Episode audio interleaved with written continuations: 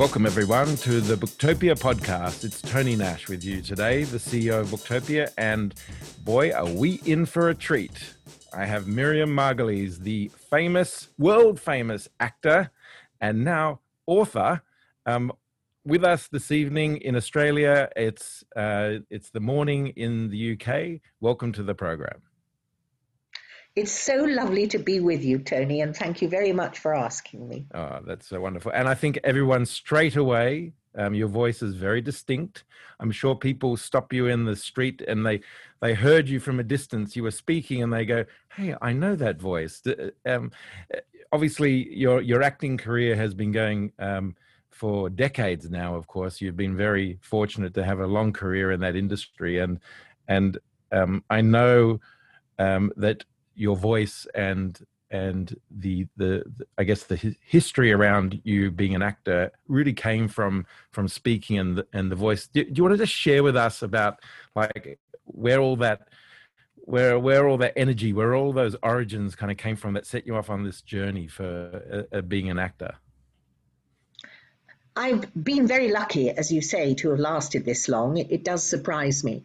And I started with a, a very big dollop of luck because my parents were wonderful and they loved me. And I think that's what keeps things going. If you if you are loved and you know you're loved, you're confident. And it's that confidence which took me through any vicissitudes that might have been along the way and long periods of unemployment because I wasn't always well known and successful. It was often not the case. But mummy always said to me, You're a star. You're wonderful. You will make it. Don't be disappointed. Don't, don't dally on the way. Just go forward and believe in yourself. She always said that. And even after she had died, I remembered her words and and so it has proved. But I think what what got me going, first of all, was that luck and being in with my parents, going to a very good school, and having the chance at university afterwards to do lots of productions. So, although I never went to drama school and I was never trained, I had experience of acting. And that's what teaches you. Experience teaches you things. I would like to have gone to a drama school, but by the time I left Cambridge, I was too old. I didn't want to start all over again and be a student. So I just flung myself into the business.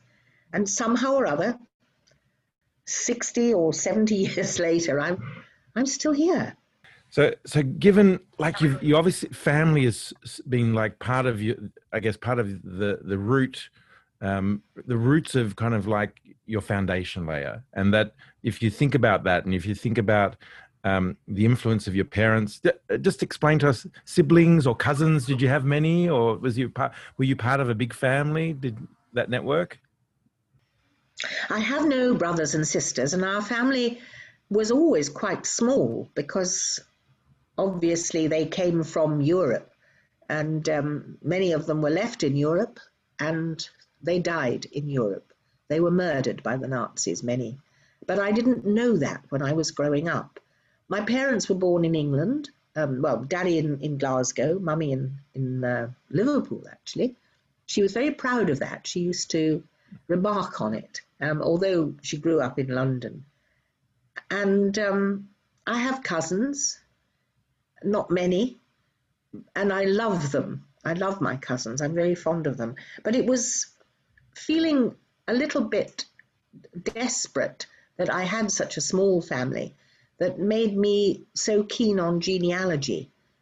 Mm. And that's one of my passions now and has been for about golly, I should think about 35, 40 years, I started looking into the background of my family, and it was absorbing. And one of the things that I found out was that my great grandfather on my mother's side was a criminal. And um, he, he'd been sentenced in 1877 to seven years hard labor for fraud and receiving stolen goods. It was called Jewish crime. that was in London, England. So, so which which countries um, in Europe did they come from? Your family?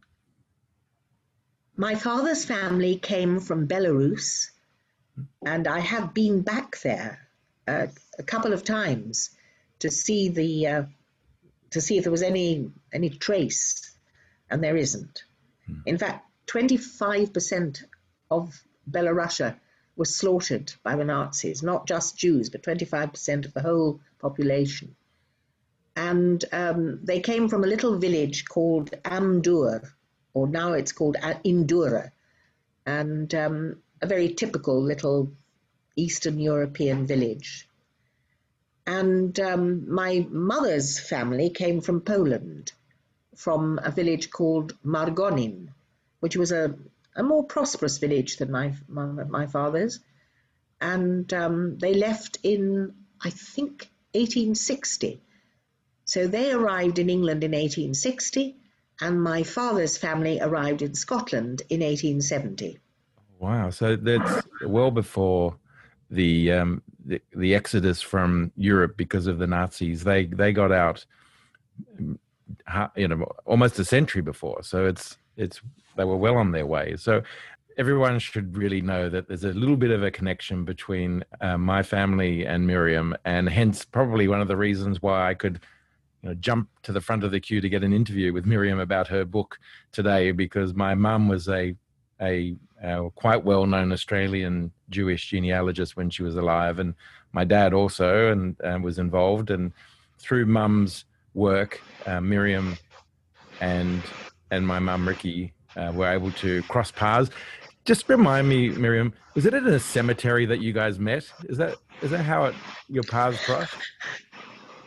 I honestly can't remember when I first met Ricky. It could well have been because I, I love going to cemeteries.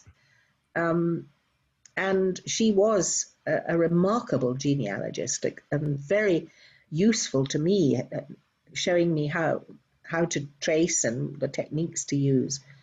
And I never thought I'd be speaking to her son on Zoom. Wonderful. I know, crazy. And and so and so that's the reason why we're connected and and your passion for genealogy. Mum was certainly passionate about it as well. Um, and when you talk about um, family dying in the Holocaust, of course, um, many of my relatives also died at the hands of the Nazis in concentration camps and were murdered as well. So well, I I know um, a little about what that feels like and what it can do to to someone in terms of your place in the world. But but that aside, I mean, you you ended up going on an incredible journey of of um, acting, and you talked in the begin before just about how um, out of work you were, and like don't really know that you're really an actor till many years into the process where all, where you start to accumulate a whole bunch of jobs. In fact, I I read in uh, in the notes you've had 500 jobs, which is a hell of a resume.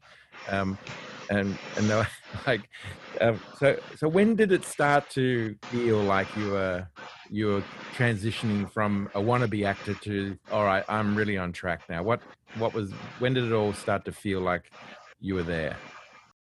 There are, I suppose, certain highlights in my career which were like rungs on a ladder that lifted me up to the next level. And one of them was a television series called The Girls of Slender Means, which was in 1976, I think. 70, 76, probably. Um, written by Muriel Spark and Clive James. Dear Clive, bless him. He gave me a rave in the Observer magazine. He was the um, the newspaper, the Sunday newspaper, the Observer, it's still going, and he was the television critic at the time. And that was a moment of, of recognition from the public. And then I, I suppose, then there's a long, long gap. And then in the 80s, I started with Sonia Fraser, who was another actress. By the way, I know Australians say actor, and I, I don't. I'm old fashioned. I'm an actress. An actor is a man. So I'm I'm referring to myself as an actress, and that's what it says on my passport. Um, and Sonia and I uh, we collaborated on a kind of play, not exactly a play, but it turned out to be a one woman show about, about, Charles Dickens called Dickens Women. Uh, I played 23 characters, two men and 21 women from the works of Charles Dickens. And I told the story of his life using those characters, using the actual words that he wrote for those characters, and showing how it linked up with his own development as an artist. And that really did propel me into critical acclaim. I'm very proud of it. I don't think I'll ever do it again, but I did it for 25 years all around the world. And it happened in Australia too. And um, I, I'm happy that that I was able to do it because it was hard. It was a very hard thing to do. I don't like one woman shows, but I feel I've done a, a good one. And um, that was one of the highlights, certainly. And then I did Wicked. I did Wicked on Broadway. That was a big deal for me. I toured America with The Importance of Being Earnest with Lynn Redgrave playing Lady Bracknell, and I was Miss Prism. That was another high. Then I went to Hollywood and I did various films. One of them, uh, Little Dorrit, won me a Critics Circle Award, and that made me come to America actually and come to live there. And then I did lots of lots of films. And the most distinguished, I think, was Martin Scorsese's The Age of Innocence, and I won the BAFTA Best Supporting Actress for that. I'm very proud of that. So there were some highlights along the way. And then, of course, I came to, to Australia and I was able to play some terrific parts in Australia. And quite recently, I did The Lady in the Van in Melbourne and um, I, I did The Way of the World in Sydney and uh, a, a, wonderful part in, in Melbourne, uh, which only Bette Midler ha- has performed. I'll Eat You Last, it was called. Uh, uh, but it was a one woman show. And in um, Adelaide, I, I performed at the State Theatre there. So I've uh, I've had a, a, career in, I would say, three continents, and that's very pleasing. When you think about your, um, you know, your younger actors and actresses coming through and they look at your stellar career and you go but hold on a second. I really didn't start to get momentum until my 40s um, which if you said that to a doctor or to a, a lawyer or to any other professional uh, te- a teacher a school teacher it's it's incredibly late. I mean okay i started booktopia when i was 40 so i know uh, what it's like to start to um, take advantage of all my experience and everything that I've learned before then to then apply that to what I was doing. But is it is it common that um, actors and actresses um, sometimes it really comes late, um, and after all those years of investing and not really getting um, the roles that you you get today, you probably get your choice of roles today. And is it is it frustrating, or is it do you just simply live with like you have other pursuits and other interests that um, it's it's just one of the other things that you do is acting and therefore um, it's not as stressful as it might sound to the rest of us. I think many people who went through the, the doldrums uh, leave the business. The different thing was that i stayed. I stayed on doing what i loved doing and gradually I won them over. And people started to want me in their shows. And I mean, obviously, Harry Potter would have been a big lift up because once I was in that, everybody knew me.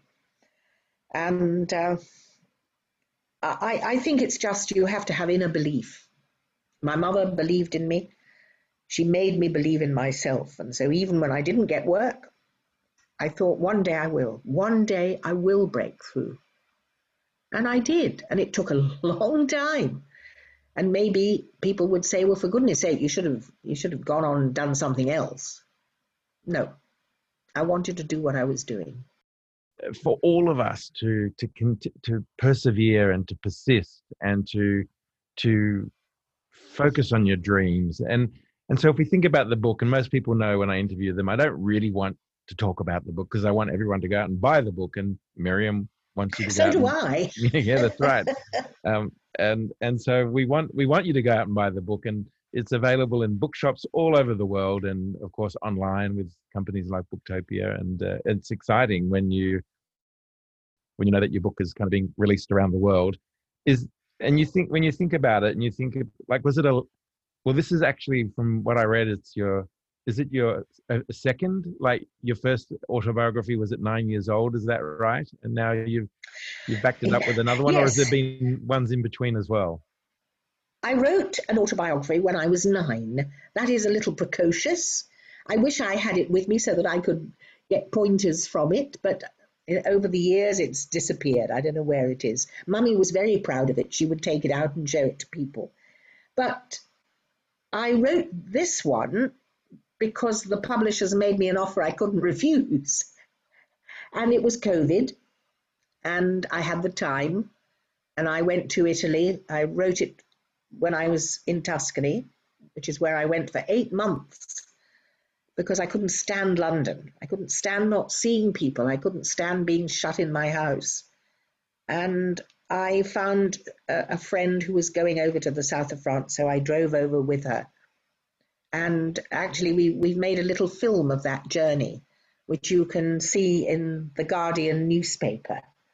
Uh, it, they, they, made a, they made a film of it and put it on, on, on, the, on the newspaper. But I I wanted to write absolutely about who I was.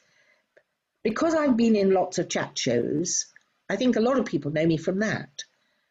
But they don't know what I'm really like. They just see the persona that is presented on that program at that moment with those people. And the point of those programs, and I'm very grateful for them, is to entertain. That's the whole point of it. People uh, have had tough lives. They come in in the evenings, they sit down, and they want to have a good time. They want to laugh. And thank God I'm able to make them laugh sometimes. Mm. And I'm, I do it not with a, a, set script, it just pops out. Whatever I say just pops out. Like today when I'm talking to you, everything's just popping out.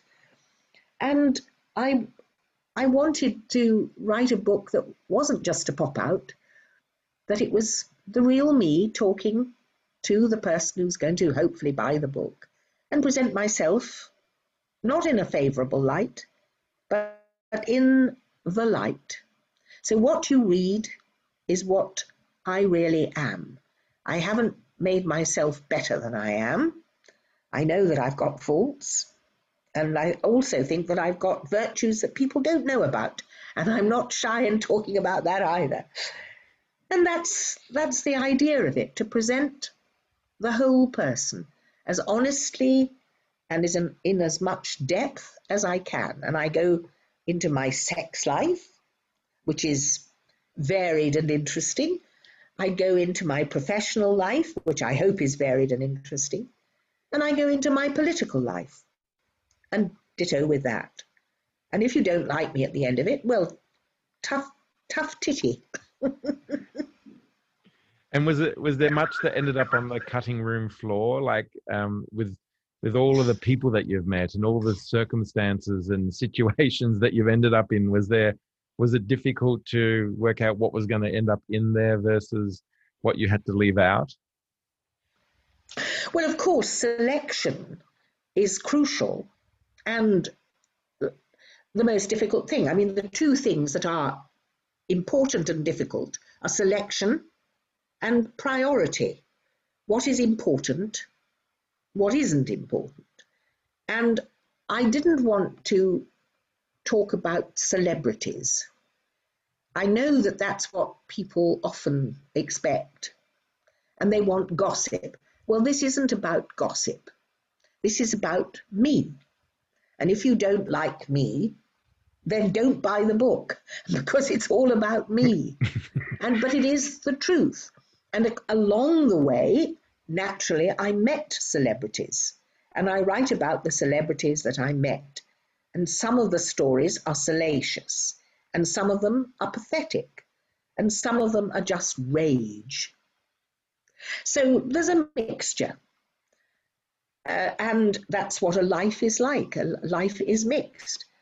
And I did leave out some things. One of the things that I left out, and I didn't do it consciously, I actually forgot. But I'm telling everybody because I think it's important to show all sides of myself. I loved my mother very deeply, and she's a huge part of the book. But when she was uh, in her 60s, she had a stroke and she was paralyzed and unable to speak. And for seven and a half years, she was cared for at home. And it was incredibly frustrating and difficult. I was working at the time. My father was her main carer, and he was a retired GP, and so he was able to do that. But I found it really, really difficult. And one day, I actually hit her. I hit my mother. And I feel that I have to admit to that. It's, it, it's horrible to recall it. I don't know what it was about. It was just, she was being difficult. And of course, why wouldn't she be? Because she was in a, in a prison.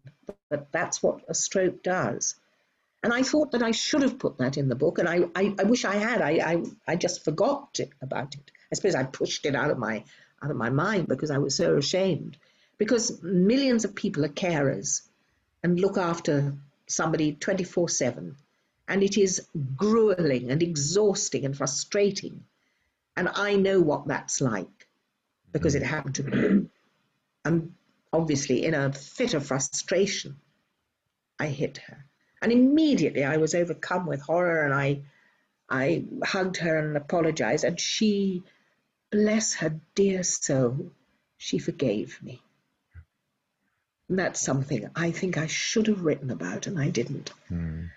But other things, I, I put in most most things, and I think the selection I made is a just selection, and I know it's the truth.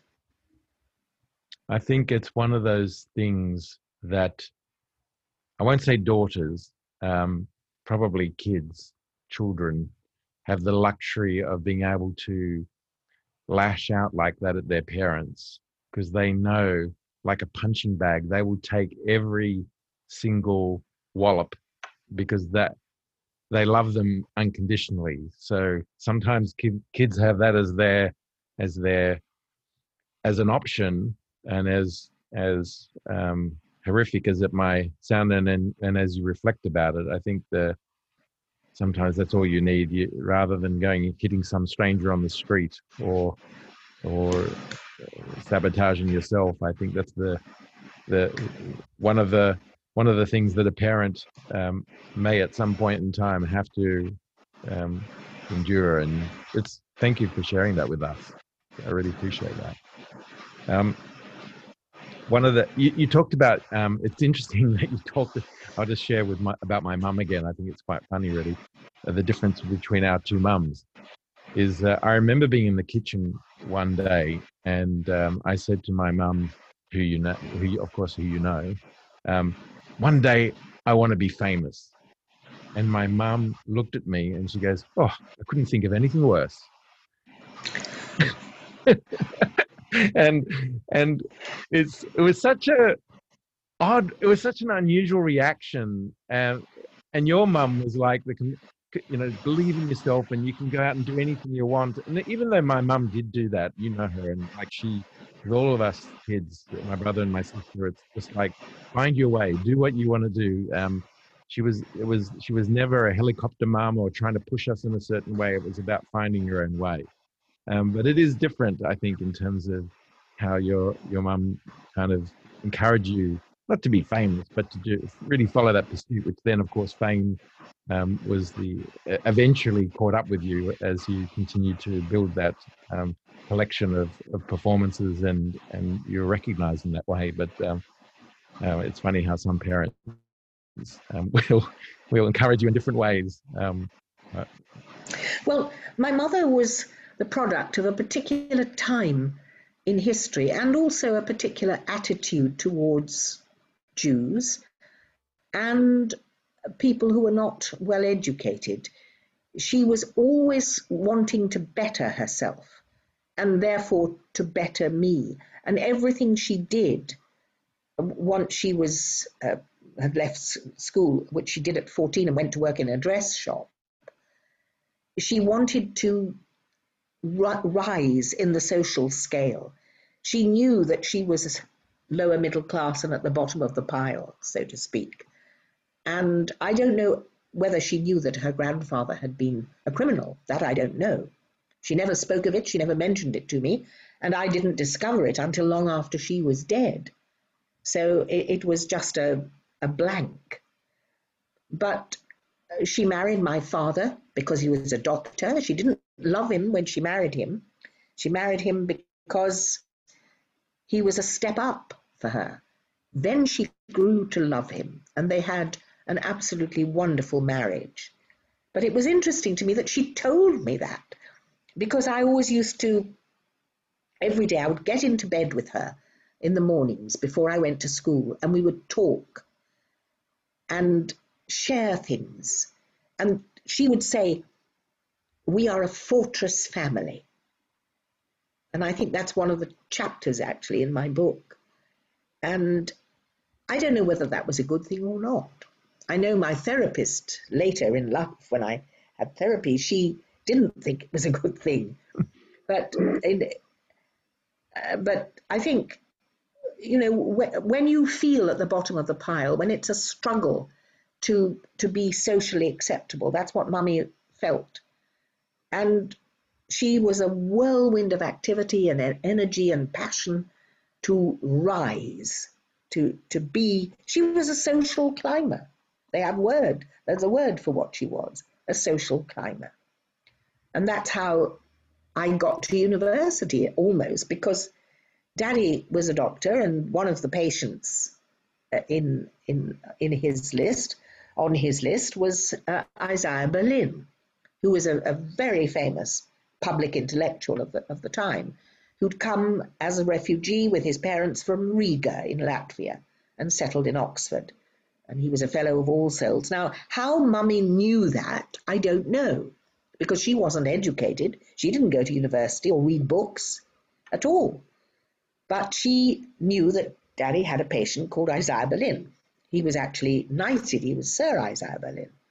And uh, when it came time for me to go to university, you have to have a sponsor. Somebody has to sign the form. And Mummy said to Daddy, um, Joe, you're, you've got a patient Isaiah Berlin, haven't you? And he said, yes. He, she said, I want you to ask him to supper. I want him to sign Miriam's sponsorship form. He said, I can't do that. He's a patient. This, this is, would be most improper. She said, do it. And he did it, you see, because that's, mummy was like that. So one evening, Isaiah Berlin came to, to, to supper. Mummy cooked a super very traditional. She was a traditional Jewish cook, you know, roast chicken, chicken soup with matzo balls and uh, everything delicious, and then made a, a, pie for after. And he had a lovely meal. And she said to him, you know, Isaiah, we, Miriam's going to university, we hope. It would be wonderful if you could sign the form.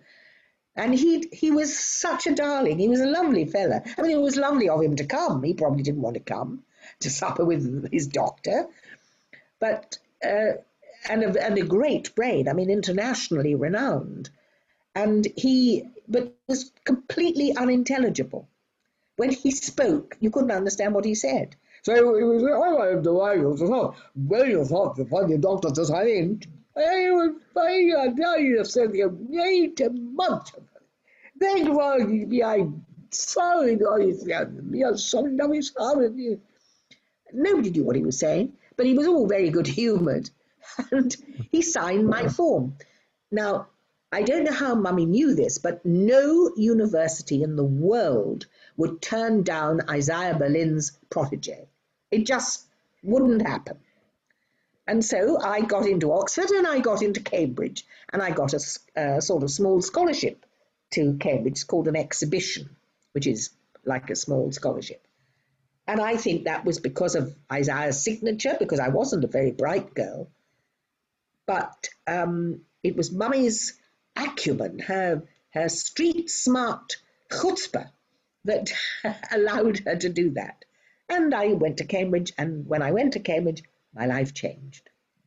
Yeah, I read that as well. It's amazing to to be immersed in that kind of environment and to let your let your wings kind of take shape take shape and fly a little and uh, it sounded like that was your that was your chance to really find your way and and and work out who you were you you've got a very strong connection with australia and australians have this odd i don't know kind of habit of trying to own people. And when I looked up on the net, it says British Australian. You, you've actually gone and got your Australian citizenship. I, I think I understand. In the meantime, over the years, why why Australia? What was it about coming here down under that made you go? Ah, I want to spend some of my time in this country. It's oh, it's very simple, Tony.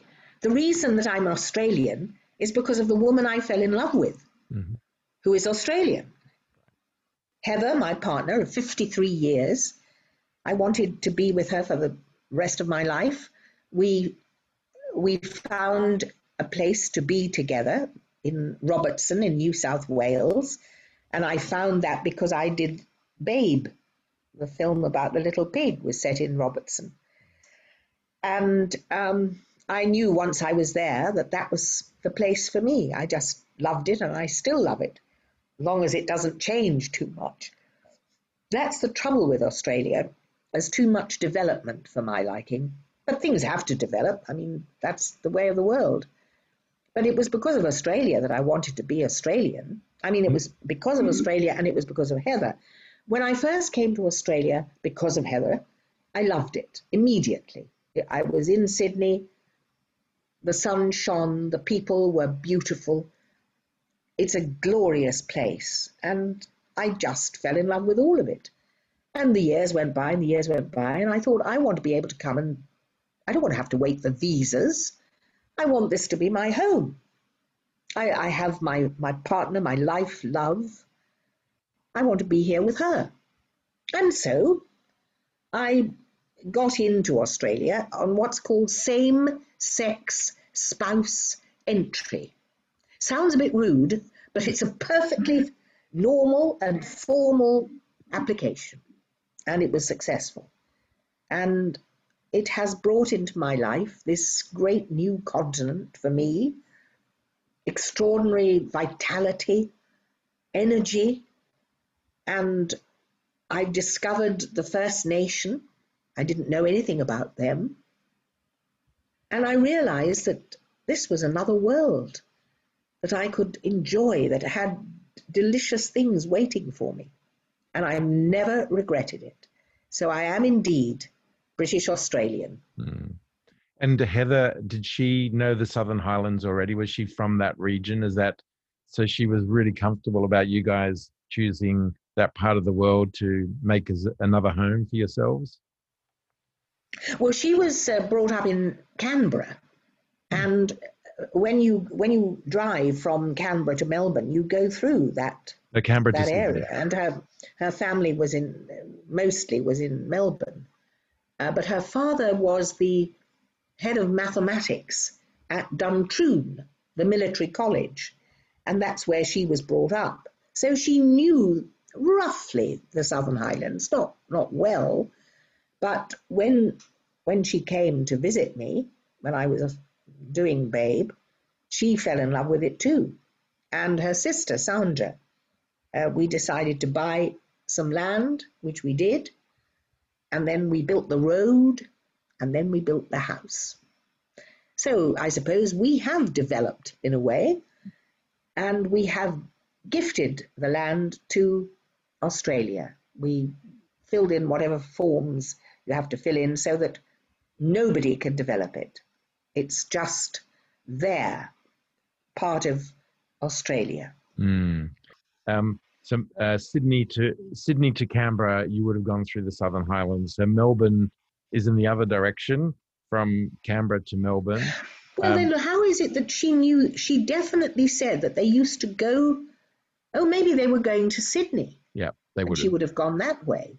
Yeah. But she said that they often drove through that, you know, that way. So I Absolutely. guess it, it would have been to Sydney Yeah, it's right along because that Melbourne highway. is the other direction. Yeah, she, Melbourne is they the would have known it very well because it would have been a couple of hours drive from Canberra on their way to Sydney. They would have stopped probably in Bowral or or Mittagong or somewhere and and gone on their way. that would be right.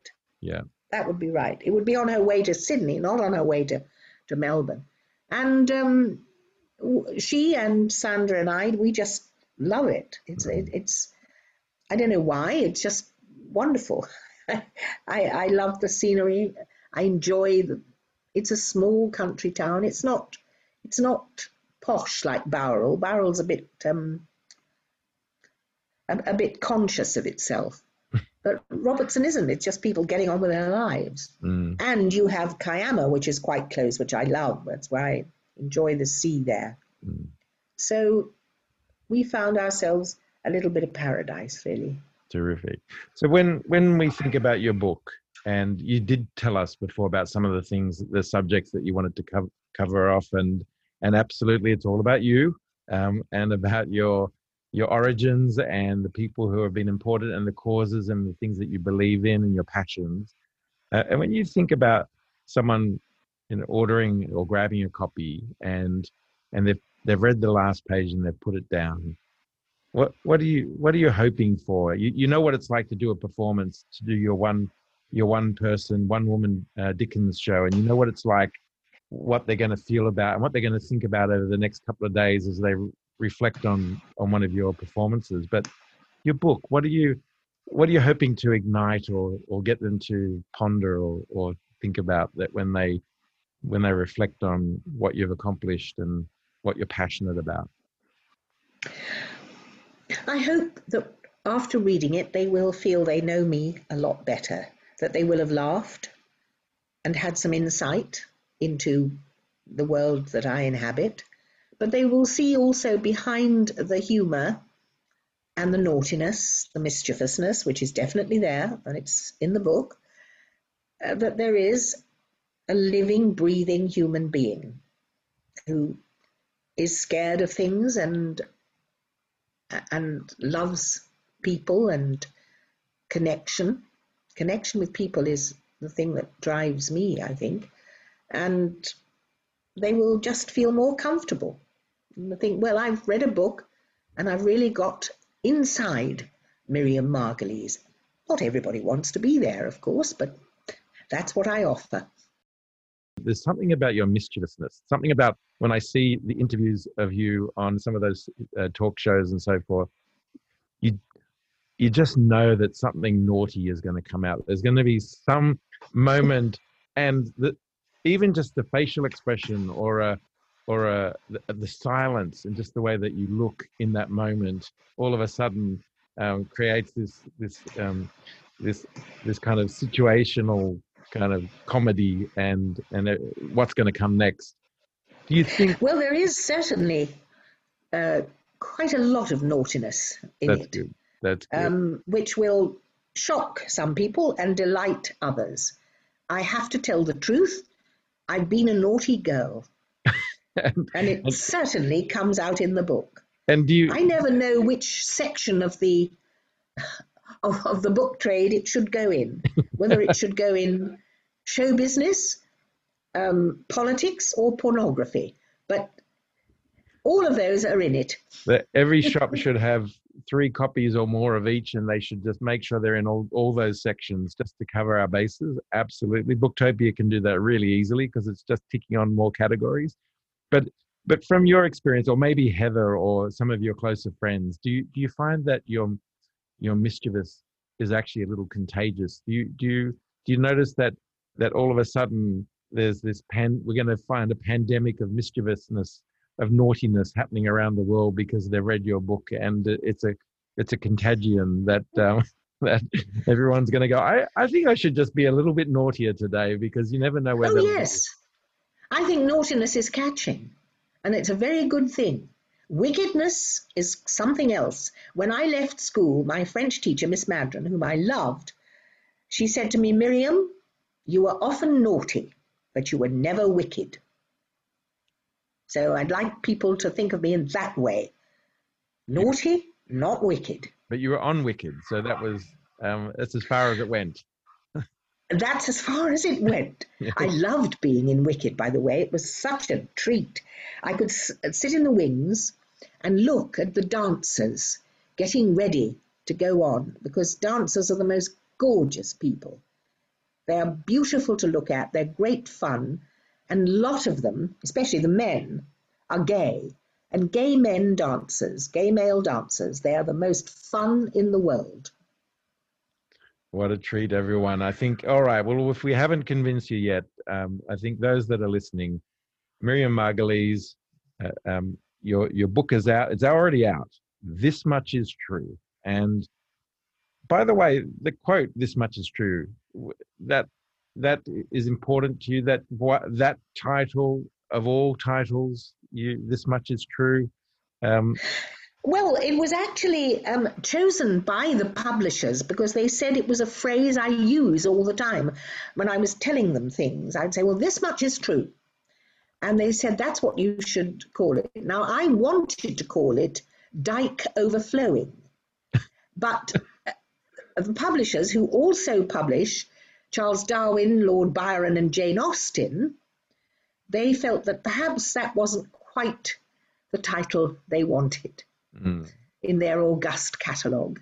but could have, So they asked me, would I accept something that I had said to them? And I said, yes, I think that's entirely proper because everything is true. Yes.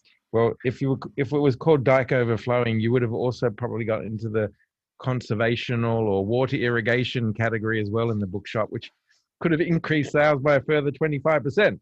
And so, No, I think I should be definitely in, in the gay and lesbian department. yeah. Miriam, congratulations on being able to to take the time out. Thankfully, that's one of the gifts that the pandemic has brought us: the chance for Miriam to sit down in Tuscany and and let it all out. Uh, for us to enjoy and to laugh and to cry and to be inspired. Mazel tov on on this accomplishment, um, and we look forward to seeing you down under um, as soon as possible. Thank you, Tony. What a joy to talk to you. Thank you.